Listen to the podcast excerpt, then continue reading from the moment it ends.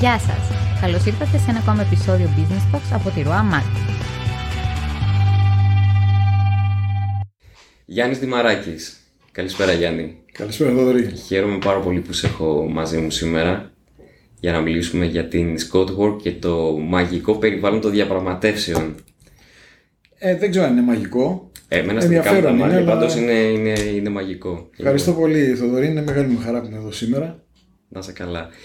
Ε, επειδή σε ξέρω αρκετό καιρό και νιώθω ότι σε γνωρίζω έτσι αρκετά καλά και σαν άνθρωπο, θα ήθελα λίγο έτσι να μου κάνεις μια σύντομη αναφορά για τους φίλους που μας ακούν ή μας βλέπουν. Λίγο τι εστί Γιάννης Δημαράκης; Θέλ, θέλω λίγο την πορεία σου και πώς κατέληξες στην ε, Work. Η πορεία μου νομίζω είναι μάλλον ε, συνηθισμένη. Ε, είμαι ένα παιδί μιας κλασικής μεσοαστικής οικογένειας ε, του Πειραιά, όχι της Αθήνας. Ε, σχολείο στον Πειραιά, σπουδές στη Βρετανία, στην Αγγλία. Είσαι και Ολυμπιακός; Εντάξει τώρα αυτά είναι εύκολο εννοούμενα. Ε, στο Πασαλιμάνι δεν μπορείς να γίνεις πολλά άλλα πράγματα. ε, αν μπορώ να πω ότι έχω κάτι ενδιαφέρον, κάτι περίεργο που αναχωρεί ας πούμε, από την πεπατημένη, είναι ότι εγώ όταν τέλειωσα το σχολείο δεν πήγα να σπουδάσω όπως πήγαν ε, οι συμμαθητές μου και τα παιδιά της δικιάς μου γενιάς. Ε, εγώ έκανα κάτι αρκετά διαφορετικό. Εγώ μπαρκάρισα. Εγώ mm. έπιασα δουλειά σε ένα καράβι, ε, σε ένα φορτηγό πλοίο και πήγα στην Νότια Αμερική για αρκετούς μήνες και επέστρεψα. Ε, Όπως πολλά παιδιά και της σημερινής γενιάς σε εκείνη την ηλικία των 17-18 ετών δεν ήξερα ακριβώς τι ήθελα να κάνω και θεώρησα ότι ήταν καλό να κάνω μια τέτοια, ένα τέτοιο διάλειμμα. Ε, και όπως θα δούμε αργότερα και στις διαπραγματεύσεις, το διάλειμμα είναι γενικά μια καλή συνήθεια να την έχει κανείς, γιατί συνήθως οι δεύτερες σκέψεις είναι καλύτερες από τις πρώτες ή τις ακαριές. Ε, και όταν επέστρεψα είχα αποφασίσει ότι θα σπουδάσω. Ε, υπήρχε τότε και ο αδερφός μου στη Βρετανία που σπουδαζε και κατέληξα να, όπως λέω, κατάντησα να σπουδάζω οικονομικά στο πανεπιστήμιο και να κάνω ένα μάστερ σε επιχειρησιακή έρευνα. Mm-hmm. Αυτές ήταν οι σπουδές, από εκεί πέρα μάλλον συμβατικά πράγματα, στρατιωτική θητεία που τότε ήταν αρκετά μεγαλύτερη. Ε, η δική μου πορεία είναι κυρίως μέσα από δύο κλάδους της οικονομίας. Ε, ο ένας είναι η ναυτιλία και ο άλλος είναι τα κατανοητικά Εκεί εγώ σε αυτούς τους δύο κλάδους ανδρώθηκα, πήγα σε καλές εταιρείες, τόσο σε πολυεθνικές όσο και σε ελληνικές. Ε, και κάποια στιγμή η ζωή, η αγορά, οι συνθήκες το έφεραν έτσι όπου αποφάσισα να δημιουργήσω κάτι δικό μου ε, εντελώς δικό μου και έτσι βρέθηκε η Scotwork, στη... συναντήθηκα με τη Scotwork ε, στην πορεία μου. Όπου η Work πώς θα την σύστηνες στο, στο κοινό το οποίο μας παρακολουθεί; Η Work όπως υποδηλώνει το όνομα είναι σκοτσέζικη εταιρεία, mm-hmm. σκοτσέζικης ιδιοκτησίας και ε, έδρας. Είναι η μεγαλύτερη εταιρεία στον κόσμο που ασχολείται με θέματα εμπορικών διαπραγματεύσεων και ασχολείται αμυγός με αυτό το ζήτημα. Δεν είναι ένα γενικό consultancy, δεν είναι ένα γενικό training house, είναι μια εταιρεία η οποία ασχολείται αποκλειστικά και μόνο με διαπραγματεύσεις. Ε, είναι σε λειτουργία από το 1975, έχει φτιάξει το δικό της, ε, τη δική της πνευματική ιδιοκτησία, έχει αναπτύξει δική της τεχνογνωσία στο αντικείμενο ε, και προφανώς για να κάνει μόνο ένα πράγμα επί τόσα πολλά χρόνια μάλλον το κάνει και θεωρείται το σημείο αναφοράς ε, παγκοσμίως σε αυτό το θέμα. Ε, το 2006 είχα τη χαρά και ότι όπως αποδείχθηκε και το προνόμιο να ανοίξω το ελληνικό γραφείο εδώ. Ε, μετά από λίγο το 2008 άνοιξα το γραφείο στην Κωνσταντινούπολη, στην τουρκια Ε, αρκετά χρόνια αργότερα άνοιξα το γραφείο στο Ντουμπάι το 2017 και εν μέσω κορονοϊού το 2020 άνοιξα το γραφείο στη Βουλγαρία. Άρα ουσιαστικά συμβάλλει στην ανάπτυξη της Codework αυτή ναι. τη στιγμή σε international level, δεν είναι μόνο η Ελλάδα. Ισχύει αυτό και αυτές είναι οι χώρες στις οποίες εγώ έχω εμπλοκεί ως εταίρος, ας το πούμε πέρα από την Ελλάδα φυσικά. Ε, οι ιδιοκτήτες, οι δύο ιδιοκτήτες της εταιρείας με έχουν τιμήσει με τη φιλία τους, με έχουν κάνει μέλος του ΔΣ της εταιρείας στις ΗΠΑ, οπότε έχουν μια, θα έλεγα, πολυδιάστατη εμπλοκή στη λειτουργία της εταιρείας. Ε, και αυτό μου δίνει πολύ χαρά και είναι πολύ τιμητικό για μένα γιατί είναι μια αναγνώριση έτσι, μιας πολύ ωραίας πορείας τα τελευταία 17 χρόνια. Ναι, ναι, το, το φαντάζομαι, το αναγνωρίζω και το εισπράττω και εγώ μέσα από τη δική μας τη συνεργασία. Και μια που μιλάω και αναφέρομαι στο κομμάτι της συνεργασίας, έχεις και μια πολύ δυνατή ομάδα γύρω σου η οποία σε πλησιώνει. Όπου... Αυτό είναι το καμάρι μου. Ναι.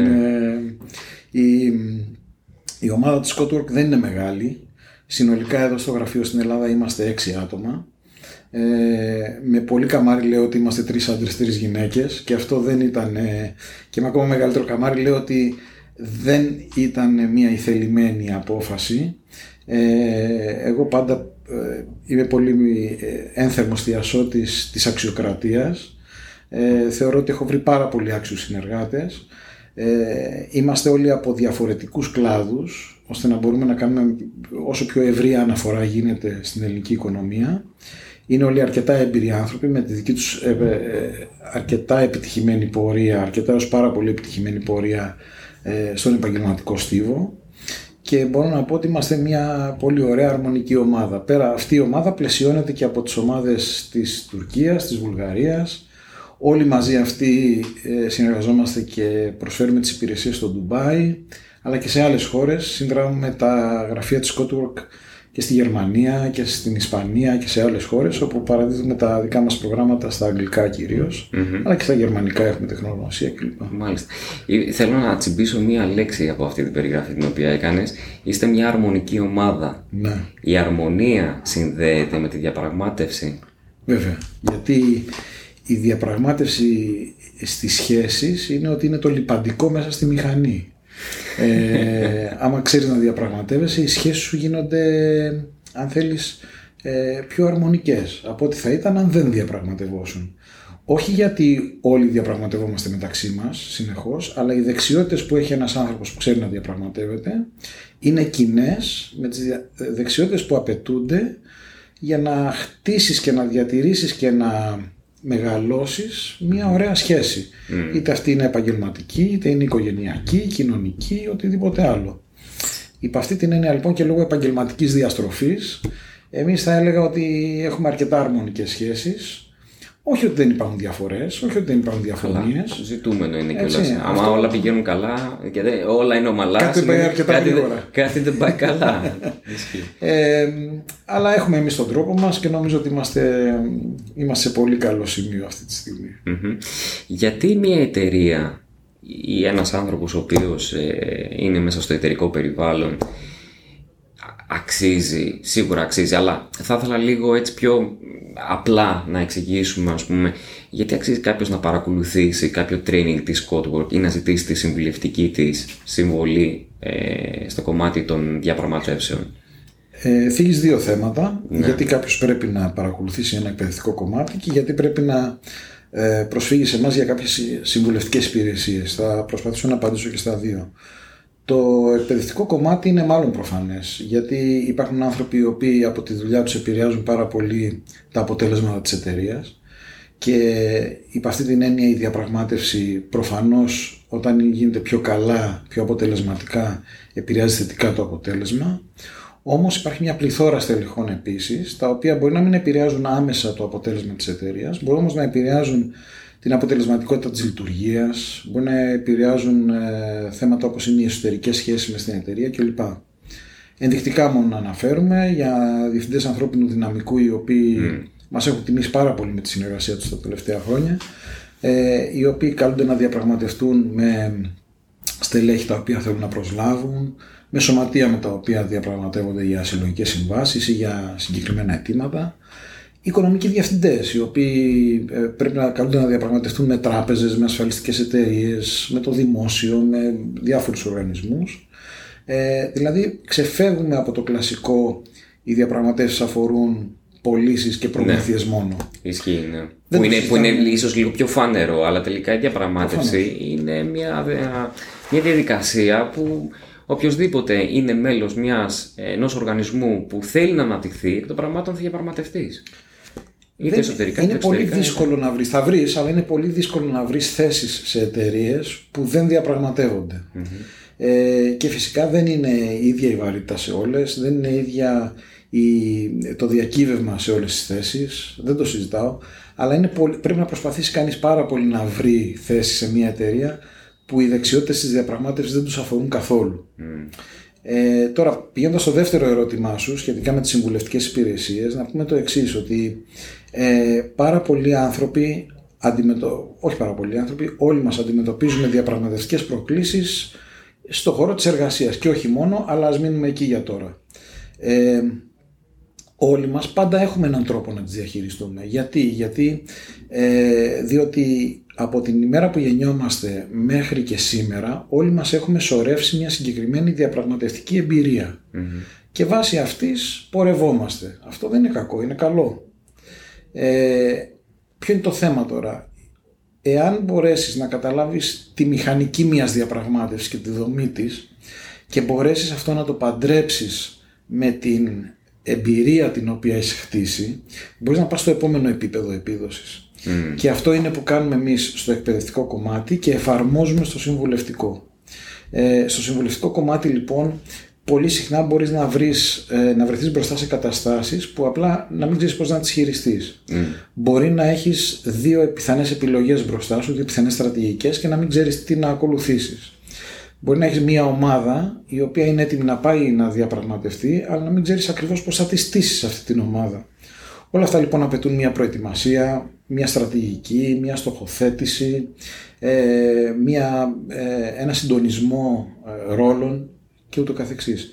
Αυτά είναι που εμείς κάνουμε και ίσως τα κάνουμε σε έργα τα οποία είναι αρκετά και όπου το διακύβευμα είναι σημαντικό, συνήθως χρηματικό αλλά πολλές φορές και μη χρηματικό σε άλλες υποθέσεις που δεν είναι τώρα τι παρούσει. Ναι. Αλλά... Λίγη φαντασία να έχει κάποιος μπορεί να αντιληφθεί ναι. τις προεκτάσεις. Ναι. Σε αυτό το ε, Εμάς να σου πω, θέλω να μοιραστώ ένα πόνο που έχω μαζί σου, Θοδωρή. ε, Ευχαριστώ. Όχι με σένα, έναν πόνο που έχω ως σύμβουλος διαπραγματεύσεων. Πολύ συχνά μας καλούν Έλληνες επιχειρηματίες να συμβουλέψουμε μια mm. υπόθεση. Πάμε να συμφωνήσουμε πώς θα γίνει η υπηρεσία κλπ. Και, και για κάποιους λόγους ε, πολλές φορές αποφασίζουν ότι δεν σας χρειάζομαι, θα το κάνω μόνος μου γιατί αυτή είναι η δουλειά μου και εγώ ξέρω να διαπραγματεύομαι και φυσικά ξέρουν οι άνθρωποι. Αυτός είναι και δικός μου πόνος αντίστοιχα. Στο περιβάλλον του marketing έχουμε ανάλογες καταστάσεις. Ακριβώς. Δεν, δεν σταματάει αυτό ποτέ. Τι κάνουν λοιπόν, ξεκινάει η διαδικασία χωρίς εμάς, mm. ε, παίρνει κάποια στιγμή μια λάθος τροπή η διαδικασία και τότε μας ξαναφωνάζουν. Mm. Και σου λέει, πες μου τώρα με αυτά τα δεδομένα τι πρέπει να κάνω. Ναι. Εμείς λοιπόν συζητάμε, βάζουμε το χρόνο μας, τον κόπο μας και ο επιχειρηματίας αντίστοιχα και μας λένε και, και βγάζουμε μια πιθανή πορεία. Και λένε εντάξει ευχαριστώ πολύ δεν σας χρειάζομαι άλλο. Και φεύγουν. Και πάνε και κάνουν κάτι διαφορετικό. Ναι. Και τα πράγματα παίρνουν άλλη τροπή. Εκεί σας ξαναφωνάζουνε; Και μας ξαναφωνάζουν. Ε, και Πλέον σε ρόλο πυροσβέστη, φαντάζομαι. Και προφανώς μετά τη δεύτερη φορά δεν μπορούμε να ξαναπάμε πίσω, αλλά δεν γίνεται δουλειά. Mm. Αντίστροφα, σε έργα που έχουμε εμπλακεί από την αρχή, συνήθως το πράγμα πηγαίνει αρκετά καλά. Με δεδομένες συνθήκες βέβαια. Mm. Οπότε εκεί απλά θέλω να θίξω το θέμα του πότε παίρνεις μια βοήθεια. Έχει Πότε είσαι πραγματικά ωφέλιμος στη στιγμή που ναι. ζητάς τη βοήθεια. Η αλήθεια είναι ότι στην...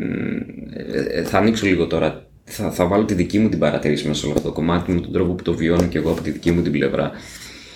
Είναι ότι η παροχή υπηρεσιών συνήθως έρχεται στο, σε ένα λίγο προτελευταίο στάδιο. Ειδικά στο κομμάτι του marketing το βλέπουμε πάρα πολύ. Ε, και είναι κάτι το οποίο με λυπεί γιατί η ανάπτυξη ελληνικής επιχειρηματικότητας, με ό,τι και αν σημαίνει αυτό, ε, πάντα λείπει ένα κύριο κομμάτι, ο σχεδιασμός. Και δεν μπορείς να κάνεις σχεδιασμό τη στιγμή που τα πράγματα έχουν στραβώσει πολύ. Ό,τι σχεδιασμό για να κάνεις εκείνη τη στιγμή δεν είναι σχεδιασμός ο οποίος πάει να οδηγήσει στο θετικό πρόσημο με τη μία. Πάει να, να φύγει από το αρνητικό πρόσημο, να φτάσουμε στο όποιο μηδέν, λέγοντάς το σε μια μαθηματική ας πούμε, αποτύπωση, για να πάμε στο θετικό πρόσημο. Και το κυριότερο από όλα είναι ότι έχει δημιουργηθεί στην ίδια την επιχείρηση τόσο μεγάλη φθορά μέσα από τις τεκμηίε που έχει περάσει, που πάντα ε, καταλήγω στην αναρώτηση του γιατί πάλι έτσι τα πράγματα.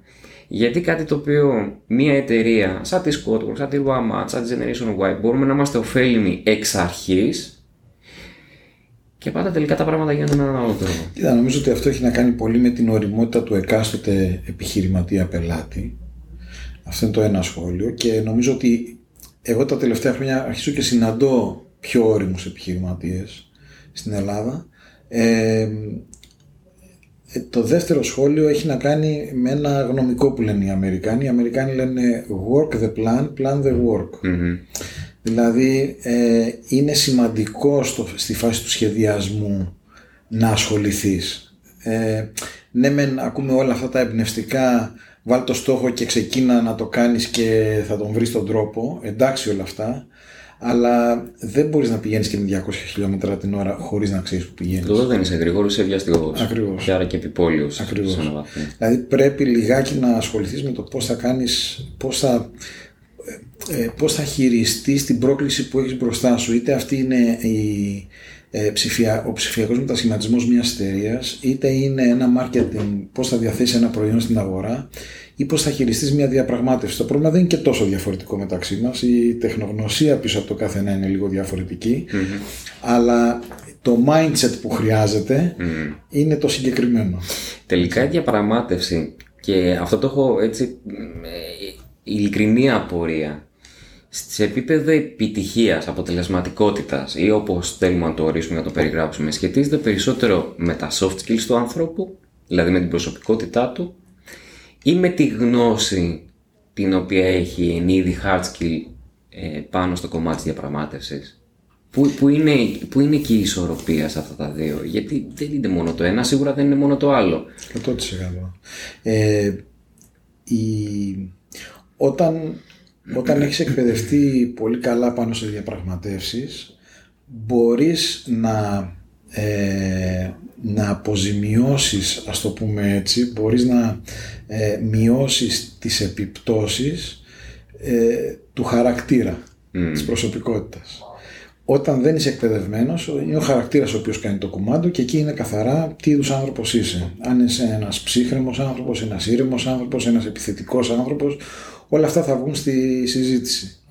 Εάν ξέρεις τι πας να κάνεις και πώς θα το κάνεις και το έχεις σχεδιάσει δομημένα σε μια διαπραγμάτευση, ο χαρακτήρας παίζει λιγότερο Οπότε ε, θα έλεγα ότι αυτό που λες δεν υπάρχει ένα νούμερο που να σου πω ξέρεις είναι 50-50 ή 70-30. Αυτό που μπορώ να σου πω όμως είναι ότι οι πιο δομημένοι άνθρωποι συνήθως θα πηγαίνουν καλύτερα ανεξαρτήτως του χαρακτήρα τους. Mm. Ούτως ή άλλως φαντάζομαι μια διαπραγμάτευση, ειδικά σε ένα business περιβάλλον, δεν είναι επί του προσωπικού. Δεν διαπραγματευόμαστε το αν θα πάμε στο, να, να φάμε στο α μαγαζί και στο β μαγαζί και διαφωνούμε και το διαπραγματευόμαστε. Έχει να κάνει με την αντιπροσώπηση μιας εταιρείας και το, την, την κατάληξη διαπραγμάτευσης προς όφελος εταιρείας. Στη θεωρία ναι. Στην πράξη όμως ε, επειδή είμαστε και λαός με τα περαμέντο, επειδή έχουμε το συνέστημα το οποίο συνήθως ε, φέρει έτσι αρκετό βάρος μέσα μας, επειδή το εγώ, πολλές φορές οι εγωισμοί ύπτανται γύρω μέσα στις αίθουσες των διαπραγματεύσεων, πολλές φορές αυτό που λες δυστυχώς δεν ισχύει. θα έπρεπε να ειναι Ε, αυτό εμείς προσπαθούμε να κάνουμε τους πελάτες μας να το κατανοήσουν, τους συνεργάτες μας.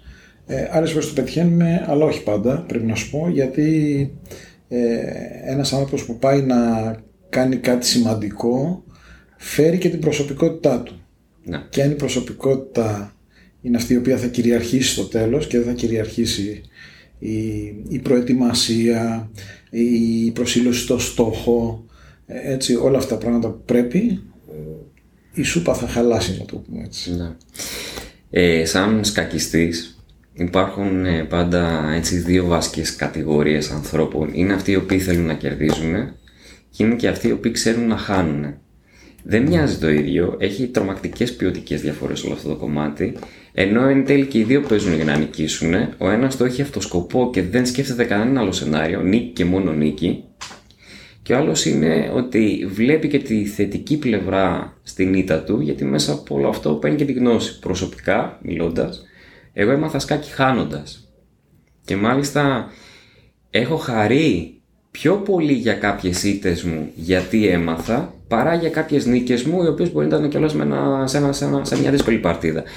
Αυτό ας πούμε σε επίπεδο διαπραγμάτευσης. Προφανώς δεν λέω ότι ρε παιδί μου πήγαινε να διαπραγματεύσεις για να χάσεις για να μάθεις. Σίγουρα αποκομίσει κάποια εμπειρία μέσα από αυτή τη διαδικασία. Αλλά ποιοι χαρακτήρες ανθρώπων είναι πιο έτοιμοι να γίνουν επικοδομητικοί στη διαπραγμάτευση; Αυτοί οι οποίοι δεν σκέφτονται καμία εναλλακτική εκτός της νίκης ή αυτοί οι οποίοι φλερτάρουν με την πιθανότητα του ότι μπορεί και να χάσω γιατί και πάνω εδώ και το μάθημα, ας πούμε, σε όλο αυτό. Μακροπρόθεσμα, σε ένα πλαίσιο τελικά ποιοι είναι πιο.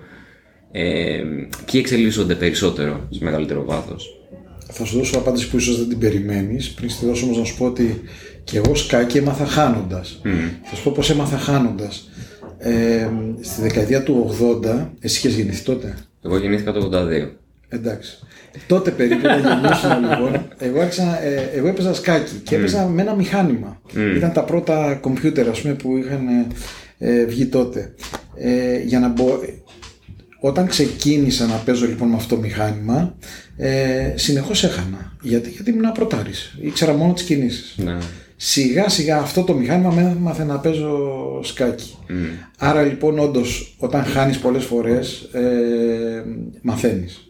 Και είναι αυτό που λέμε ότι η εμπειρία τι είναι, είναι το άθροισμα των αποτυχιών μας στη ζωή. Έτσι, κάποιος το είχε πει αυτό, δεν θυμάμαι τώρα ποιος. Εγώ δεν θυμάμαι, αλλά είναι πολύ σοφό αλλά, και ναι. Ε, συμφωνώ 100%. Τώρα τι γίνεται, ποιος, ποιος θα πηγαίνει καλύτερα σε διαπραγματεύσεις; Αν είσαι ο άνθρωπος που θέλει οπωσδήποτε να κερδίσει, πρέπει να ορίσουμε τι θα πει κερδίζω. Αν κερδίζω σημαίνει ότι θα πάρω στο τέλος αυτό το οποίο αποφάσισα ότι, ότι επιδίωξα να πάρω, ναι, αυτό είναι μια νίκη.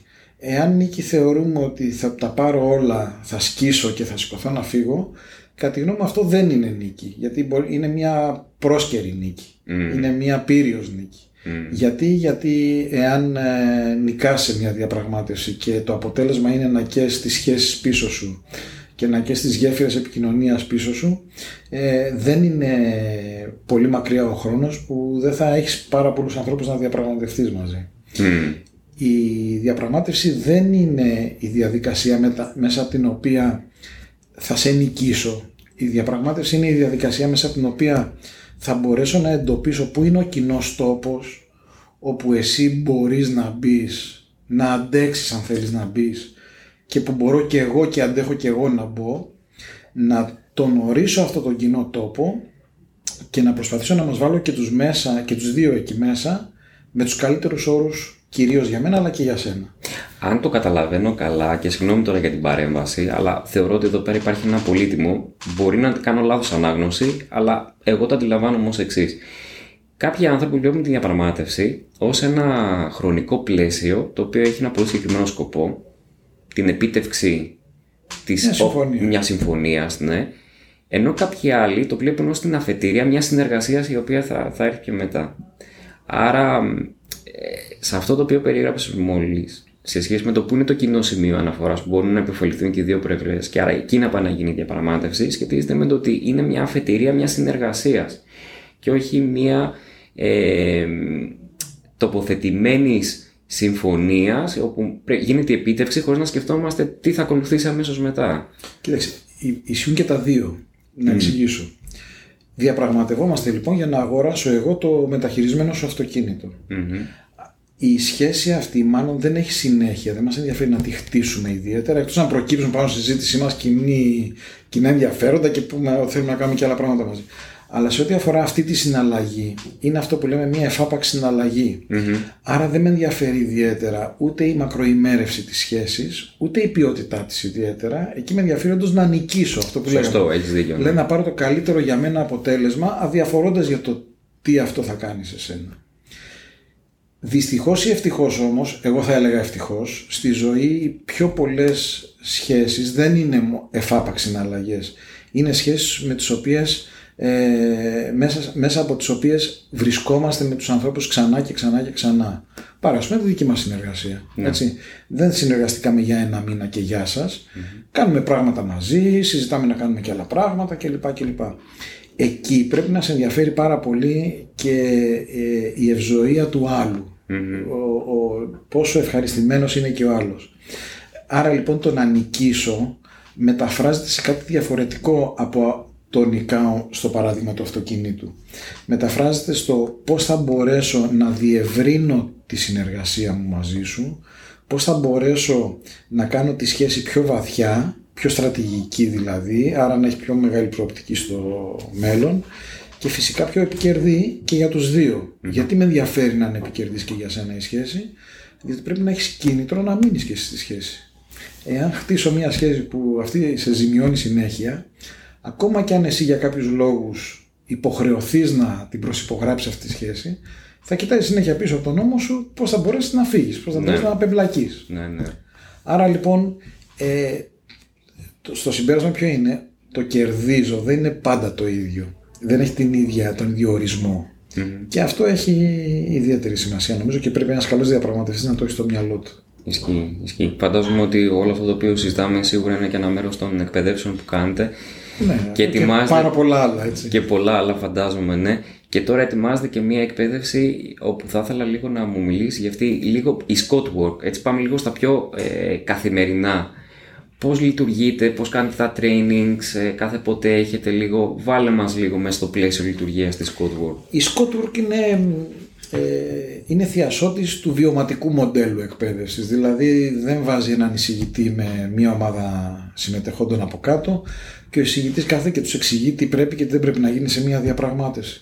Εμείς ακολουθούμε ένα πολύ διαφορετικό, ένα διαδραστικό το οποίο τι κάνει κυρίως, ε, βάζει ανθρώπους να διαπραγματευτούν, ε, τους μαγνητοσκοπεί με την άδειά τους φυσικά και μετά χρησιμοποιούμε αυτό το μαγνητοσκοπημένο υλικό για να τους εξηγήσουμε τι κάνουν καλά ήδη και πρέπει να συνεχίσουν να το κάνουν, τι θα μπορούσαν να κάνουν καλύτερα, ε, τους δίνουμε μια πολύ ωραία εικόνα για το πώς τους βλέπει ο απέναντι, γιατί ξέρεις Θοδωρή, είναι άλλη εικόνα που έχουμε εμείς για τον εαυτό μας και είναι άλλη εικόνα που έχει το περιβάλλον μας για εμάς.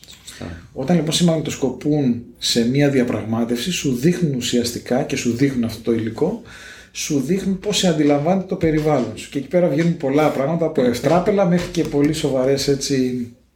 Ε, πολύ σοβαρά συμπεράσματα. Ε, εμείς λοιπόν τι κάνουμε, εμείς παίρνουμε στελέχη επιχειρήσεων, τα βάζουμε σε μια τέτοια διαδικασία όπου τους βάζουμε να διαπραγματευτούν ξανά και ξανά και ξανά και κάθε φορά η διαπραγμάτευση είναι πιο απαιτητική, πιο δύσκολη, χτίζεις αυτά που έχουμε δει προηγουμένως κλπ.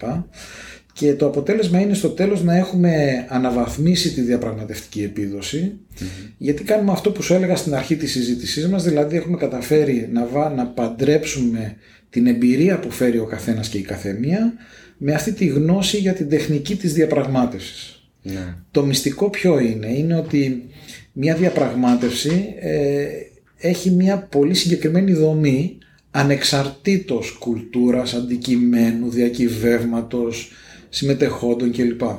Δηλαδή, η συζήτηση που κάνουμε με ένα πελάτη μας δεν διαφέρει ιδιαίτερα με τη συζήτηση που κάνουμε με το παιδί μας ε, ή το σύντροφο ή τη σύντροφό μας στο σπίτι αυτές οι συζητήσεις δεν διαφέρουν ιδιαίτερα με την εσωτερική συζήτηση που κάνουμε για το, για το πλάνο της ερχόμενης χρονιάς, για το budget εσωτερικά μες στην κουβέντα. Mm-hmm. Σαν δομή αυτή, ή ακόμα, ακόμα και η συζήτηση που κάνουμε με έναν πολιτή σε ένα κατάστημα που έχουμε πάει να αγοράσουμε ένα ρούχο. Όλες αυτές οι συζητήσεις υπακούν σε μια κοινή και ενιαία δομή. Ε, η δουλειά η δική μας είναι να μπορέσουν οι άνθρωποι να καταλάβουν ποια είναι αυτή η κοινή και ενιαία δομή και πώς δουλεύει και αυτό να πάνε να το κουμπώσουν με την εμπειρία που έλεγα που φέρουν μεταξύ τους.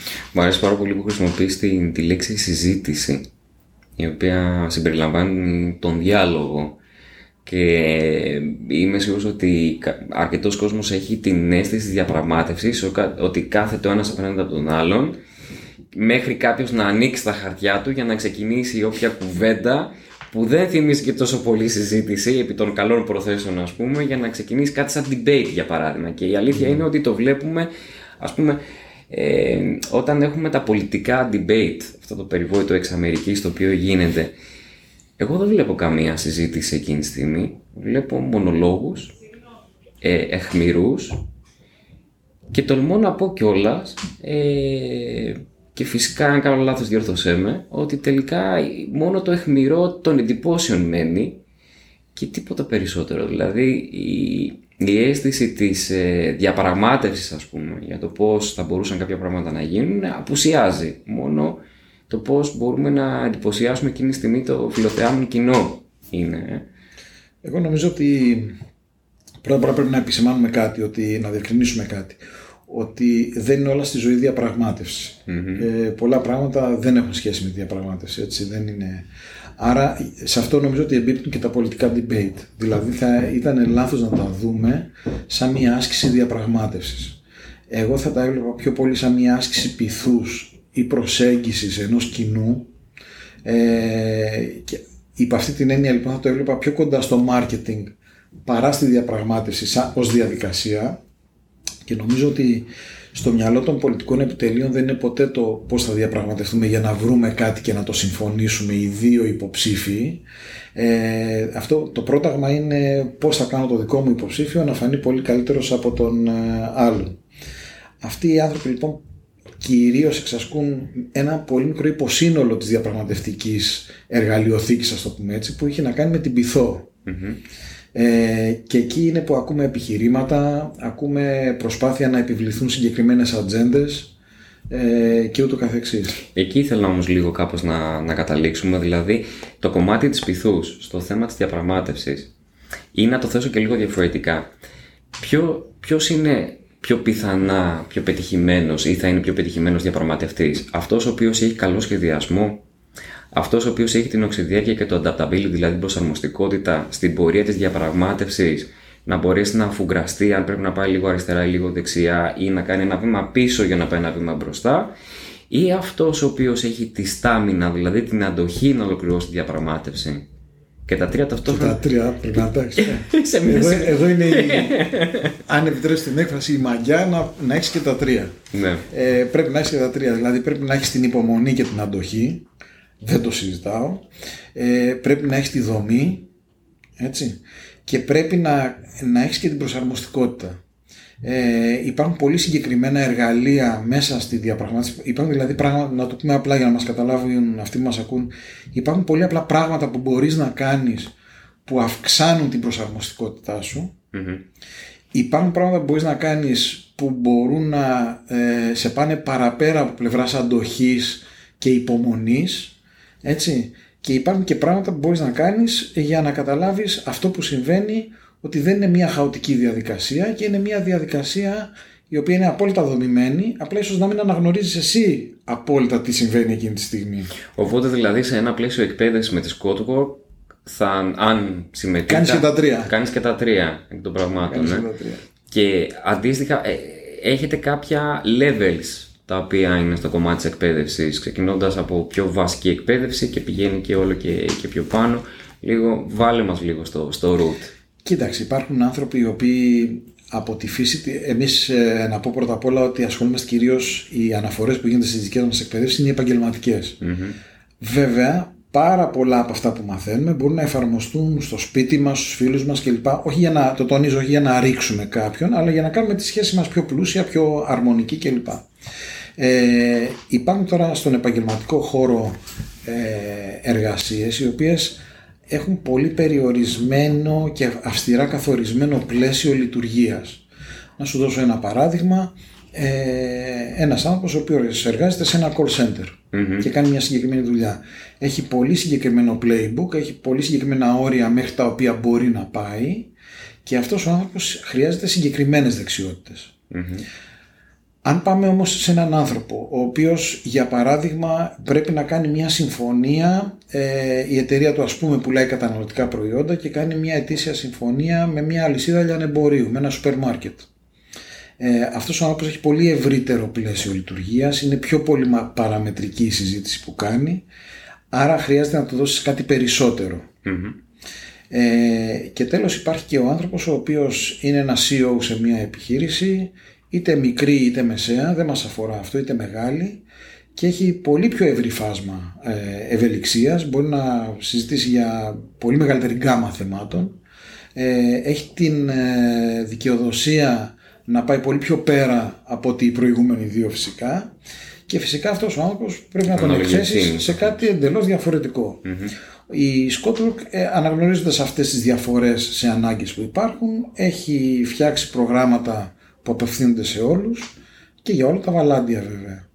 Ε, θεωρώ ότι ένα από τα ε, έτσι, πολύ ελκυστικά χαρακτηριστικά της εταιρείας μας και που έχουν παίξει σημαντικό ρόλο για την επιτυχία μας είναι ότι έχουμε αφουγκραστεί την αγορά, δεν έχουμε φτιάξει ένα προϊόν για όλους αφενός και στην τρίτη δεκαετία του 21ου αιώνα έχουμε μπει πραγματικά στο ψηφιακό κόσμο.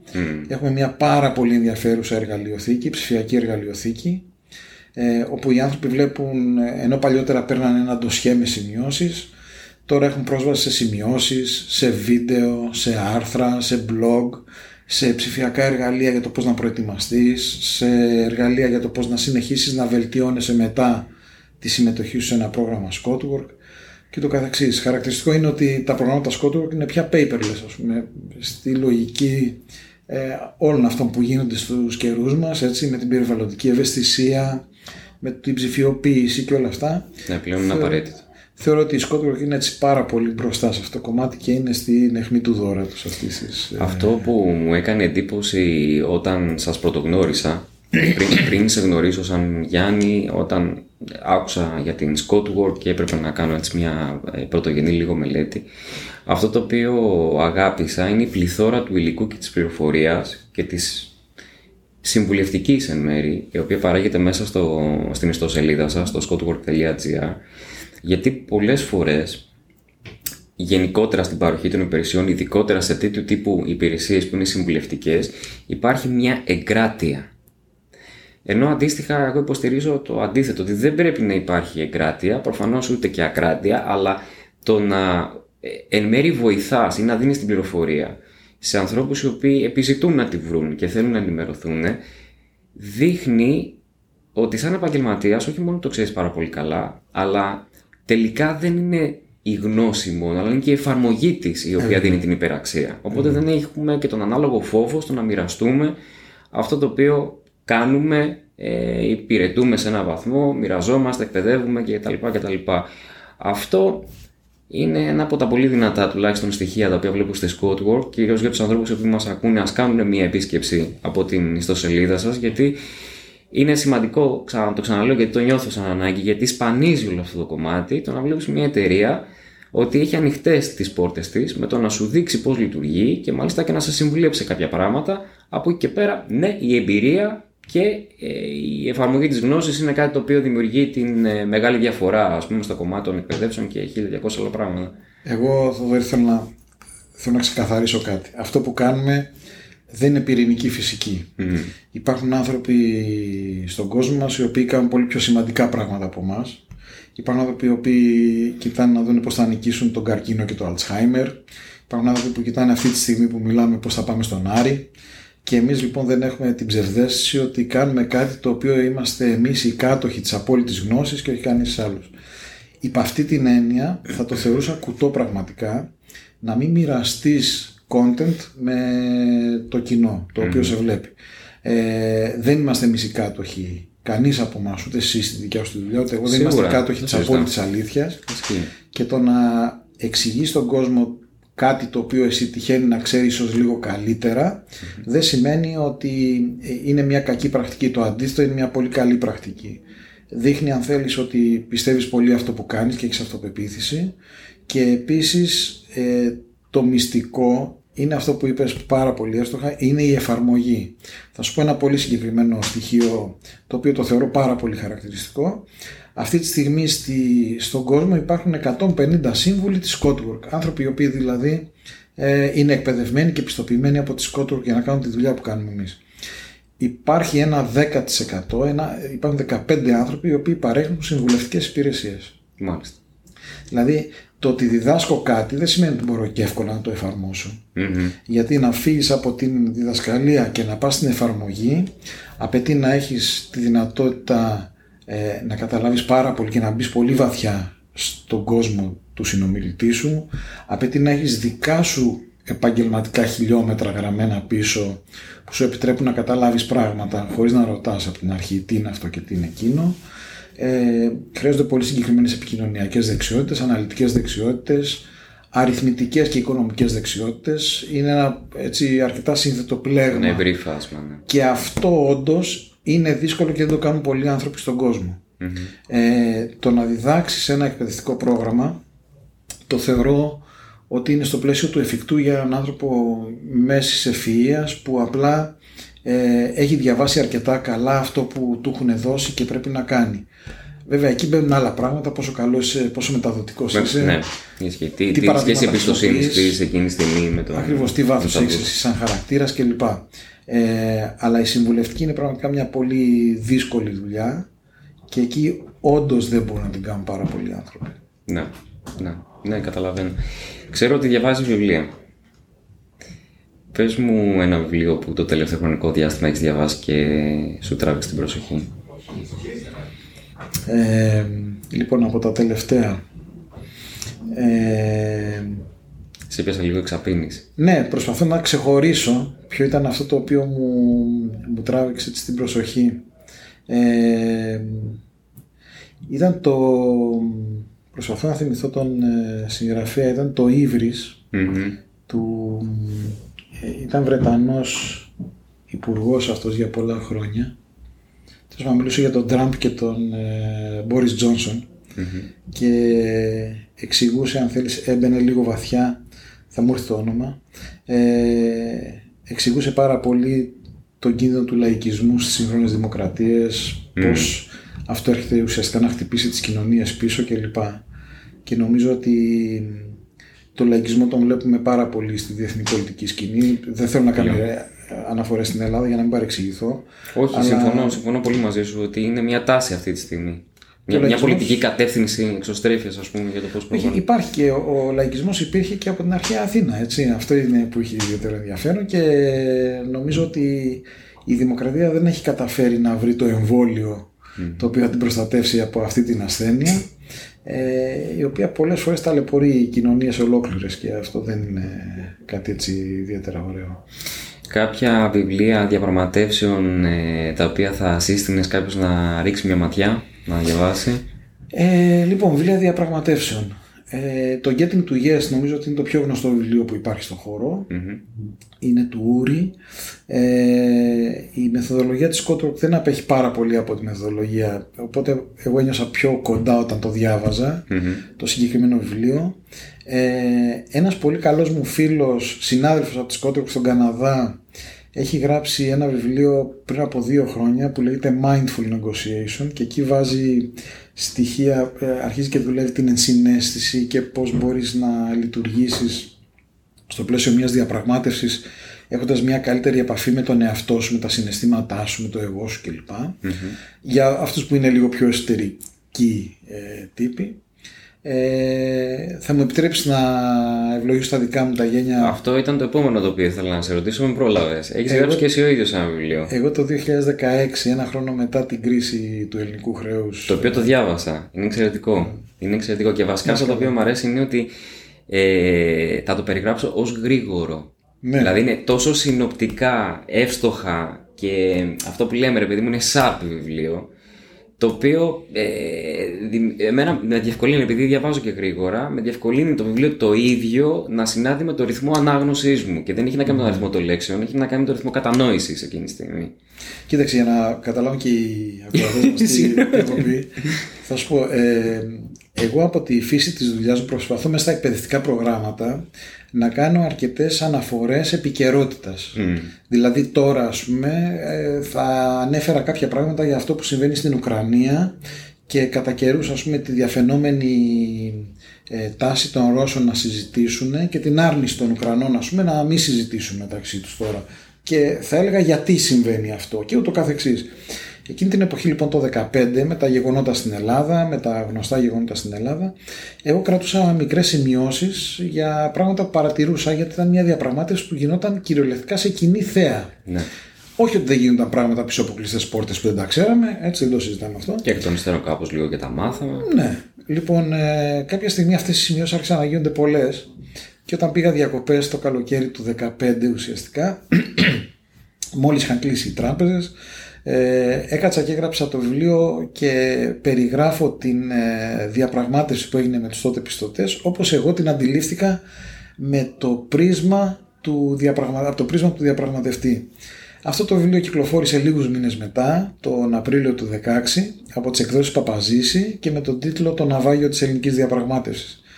Ο στόχος μου ήταν να δώσω στο ευρύ κοινό, με χρήση μηδενικής ορολογίας, εάν πρόσεξες, ε, μία αποτύπωση του τι έγινε, μία περιγραφή δηλαδή πώς θα περιέγραφε ένα σχολιαστής έναν αγώνα μπάσκετ ή έναν αγώνα ποδοσφαίρου ναι, ναι. όπου εξηγεί την τακτική της κάθε ομάδας, τι συνέβη, τι σωστό έγινε, τι λάθος έγινε και ούτω καθεξής ε, και προσπάθησα έτσι, ο στόχος μου ήταν εάν θα μπορούσε ένας απόφυτος λυκείου να το διαβάσει και να, στο τέλος να είχε μια καλύτερη αίσθηση του τι συνέβη από την αίσθηση που είχε πριν το διαβάσει. Αυτό το οποίο επίσης μου έκανε πάρα πολύ εντύπωση ήταν και το πόσο αντικειμενικά, δηλαδή κάποια, κάποια στιγμή στην ώρα που διαβάζω αυτό το βιβλίο αναπτύχθηκε μια φόρτιση ρε παιδί μου λίγο από το πώς γίνανε τα πράγματα. Από την πλευρά του αναγνώστα, από τη δική μου την πλευρά ε, εκτίμησα πολύ την αντικειμενικότητα της περιγραφής της εξωτερικής ματιάς και της αντικειμενικής περιγραφής, το οποίο το ναι. θεωρώ πάρα πολύ δύσκολο. Γιατί το βιώσαμε όλοι, ρε παιδί μου, όλο αυτό το κομμάτι το οποίο έγινε εκείνη την περίοδο. Κοίταξε το Ήταν σαν να παρακολουθούσαμε ντέρπι, ας πούμε. Ναι. Α πω, ε, ε, εγώ προφανώς είχα άποψη.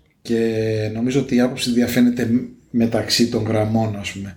Παρ' όλα αυτά, εγώ ήθελα να το γράψω από το πρίσμα του διαπραγματευτή. Όχι από το πρίσμα ενός πολίτη που έχει την Α ή τη Β πολιτική προτίμηση. Ναι, ναι, ναι. Έτσι. Και εγώ ήθελα να επισημάνω τα σωστά, τα λάθη, τι συνέβη εκεί πέρα, τι θα μπορούσε να γίνει ίσως διαφορετικά. Και καλύτερα. Και ούτω καθεξής. Και στο τέλος, αν πρόσεξες, προσπαθώ να, να βγάλω κάποια μαθήματα για το μέλλον. Ε, δηλαδή όταν πάμε να ξαναμιλήσουμε στην Ευρώπη για κάποια ζητήματα, όταν διαπραγματευτούμε ξανά με τον όποιο εταίρο ως χώρα, τι θα πρέπει να έχουμε υπόψη μας; Δεν φτάνει μόνο να, ε, να περιγράψεις τι έγινε, πρέπει να προσπαθήσεις να βγάλεις και ένα μάθημα, να, να δεις τι θα μάθω εγώ από αυτό το πράγμα ναι, που έγινε. Ναι, το... Μας τύχησε και ακριβά. Μας τύχησε ακριβά. Εγώ το θεωρώ μια χαμένη ευκαιρία σε έναν βαθμό. Ε, παραλίγο αυτή η ευκαιρία να γυρίσει μπούμεραν. Δηλαδή συμφωνώ και με το ναυάγιο σε όλο αυτό το κομμάτι. Και... Κοίταξε, το ναυάγιο δεν, ως τίτλος δεν αμφισβητήθηκε από κανέναν γιατί όταν έχεις μια χώρα η οποία έκλεισε το τραπεζικό της σύστημα ε, χρεώθηκε αρκετά βαριά. Ε, δεν κρίνω τώρα ποια κυβέρνηση έκανε το Α ή έκανε το Β, αλλά. Ένα ντόμινο πραγμάτων δεν είναι. Ακριβώς. Ω περιπέτεια στην, στην Ελλάδα αυτό το πράγμα στήχησε πάρα πολύ. Ναι. Τουλάχιστον πρέπει να μάθουμε κάτι. Ναι. Και κοινωνικά. Και ως λαός και ως πολιτική κοινότητα. Και μόνο παρολίγο διχασμό των Ελλήνων, ας πούμε, γύρω από το τι τελικά πρέπει να γίνει σε αυτή τη χώρα, ήταν αρκετό. Ναι, Τέλος ναι. πάντων. Ε, πάντως, αν έτσι λίγο για να το ε, ελαφρύνω λίγο όλο αυτό το οποίο συζητάμε, ξαφνικά είδαμε ότι ο μέσος Έλληνας ο οποίος είχε πάρει απόσταση από την πολιτική άρχισε να την ξαναπαρατηρεί. Δηλαδή το γεγονός ότι είχε καταλήξει ένα ντέρμπι το οποίο παρακολουθούσαν στις τηλεοράσεις, σαν να βλέπουμε το Ολυμπιακός Παναθηναϊκός, επανέφερε λίγο ε, δεν θα πω αφύπνισε, αλλά ενεργοποίησε λίγο το μέσο Έλληνα ρε παιδί μου να σκεφτεί ότι τελικά εδώ το κομμάτι της πολιτικής δεν είναι, έχει και σημαντικά πράγματα γιατί κλείνουν και τράπεζες ας πούμε εν τέλει.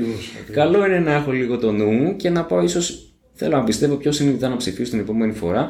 Βέβαια τελικά αν κάτι ενεργοποιήθηκε δεν ήταν τόσο πολύ η κρίση, ενεργοποιήθηκε ο φόβος και εν μέρει λογικό. Συμφωνώ πολύ. Και ελπίζω κάποια στιγμή να βρούμε και εμείς τη δική μας την αρμονία. Ε, πάμε σιγά σιγά στο κλείσιμο. Ποιο είναι ένα μυστικό. Ένα μυστικό το οποίο θα έλεγες σε ένα πολύ καλό σου φίλο σχετικά με την, ε, ε, το κλειδί της διαπραγμάτευσης.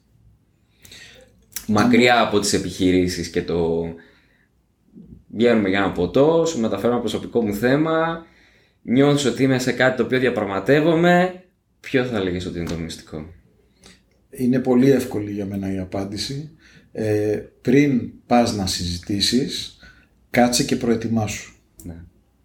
Τώρα τι θα πει δομημένη προετοιμασία είναι πολύ μεγάλη ιστορία, θα χρειαζόμασταν τρία podcast τέτοιας διάρκειας για να το συζητήσουμε αλλά αν θέλεις κάτσε διάβασε λίγο ε, πήγαινε στη Σκότο ή σε οποιονδήποτε άλλο ξέρει να σου πει κάποια πράγματα για τις διαπραγματεύσεις αλλά μην πας απροετοίμαστος. Mm, τελικά αυτό είναι το πιο σημαντικό. Ε, μακράν.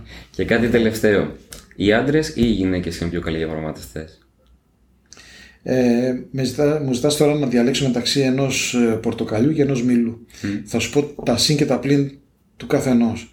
Οι γυναίκες είναι multitaskers και ως τέτοιες είναι πάρα πολύ καλές στη διαχείριση της διαπραγμάτευσης και επίσης έχουν και πολύ καλό μάτι και αυτή και μυαλό για τη λεπτομέρεια. Αυτό ε, είναι που τις ξεχωρίζει για μένα και για μένα σε μια σημαντική επιτροπή διαπραγμάτευση, ομάδα διαπραγμάτευσης θα πρέπει να υπάρχει πάντα ένα γυναικείο στοιχείο είτε σε μειοψηφία είτε σε πλειοψηφία αλλά θα πρέπει να υπάρχει. Ε, το μειονέκτημα των γυναικών πολλές φορές είναι ότι χάνουν σε αυτοπεποίθηση και σε θάρρος να βγουν μπροστά και να ζητήσουν πράγματα. Οι άντρες ε, είναι, έχουν ακριβώς αυτό, έχουν την αυτοπεποίθηση και αν επιτρέπεται να πω τη λέξη το θράσος να ζητήσουν, να παζαρέψουν, να κάνουν τέτοια πράγματα. Πιθανά και τη σιγουριά και όλα ότι θα τα καταφέρουν. Ακριβώς. Και έχουν και άγνοια κινδύνου. Και μάλλον εκεί είναι που την πατάνε. Ε, οι άντρες όμως πολύ συχνά δεν έχουν καθόλου καλή έτσι, αίσθηση της λεπτομέρειας, η οποία όμως είναι σημαντική. Τι συμβαίνει δηλαδή between και behind the lines. Τον αριθμό, ναι, έχουν ίσως λιγότερη ενσυναίσθηση. Mm. Ε, δεν αφουγκράζονται πολύ εύκολα τα ζητούμενα ή τους περιορισμούς της άλλης πλευράς και εκεί πέρα πολλές φορές μπορεί να χάνουν. Εάν με ρωτήσεις λοιπόν, θα ήθελα να είχα και έναν άντρα και μια γυναίκα. Μάλιστα. Αυτό είναι το το ζευγάρι λοιπόν. Άρα καταλήγουμε πάλι ότι η ερμονία έρχεται μέσα στο ζευγάρι. Ε, τονίζω ότι αυτές είναι γενικεύσει εννοείται και ότι δεν υπάρχουν ε, τα αντίστοιχα στοιχεία στο ένα ή στο άλλο φύλλο. Έτσι, μην παρεξηγηθούμε. Ναι, καταλαβαίνω. Γιάννη, σε ευχαριστώ πάρα πολύ για το πολύτιμο της. Ε, Καταρχάς για το ότι αποδέχτηκες την πρόσκληση να είσαι στο Business Talks της Ruamat, για όλα όσα μοιράστηκες μαζί μου και με τον κόσμο που μας ακούει και μας βλέπει. Σε ευχαριστώ πάρα πολύ από καρδιάς. Ευχαριστώ πάρα πολύ. Ήταν πολύ ευχάριστη η συζήτηση. Ε, ελπίζω να αποκόμισαν κάτι και οι ακροατές μας. Σίγουρα, όποιος θέλει να μάθει περισσότερα για τη Scottwork μπορεί να επισκεφτεί την ιστοσελίδα scottwork.gr Ευχαριστώ πάρα πάρα πολύ Θοδωρή. Να σε, καλά, να σε καλά. Έχουμε ό,τι καλύτερο για το 23 και να συνεχίσετε πάντα να έχετε τα θετικά αποτελέσματα και τις επιτυχίες που έχετε μέχρι στιγμής. Να σε καλά. Σας ευχαριστώ πολύ. Ευχαριστώ. Να σε καλά. Ελπίζουμε να σας άρεσε. Θα λέμε στο επόμενο επεισόδιο. Αν θέλετε να μάθετε περισσότερα για εμάς, μπείτε στο www.ruamat.gr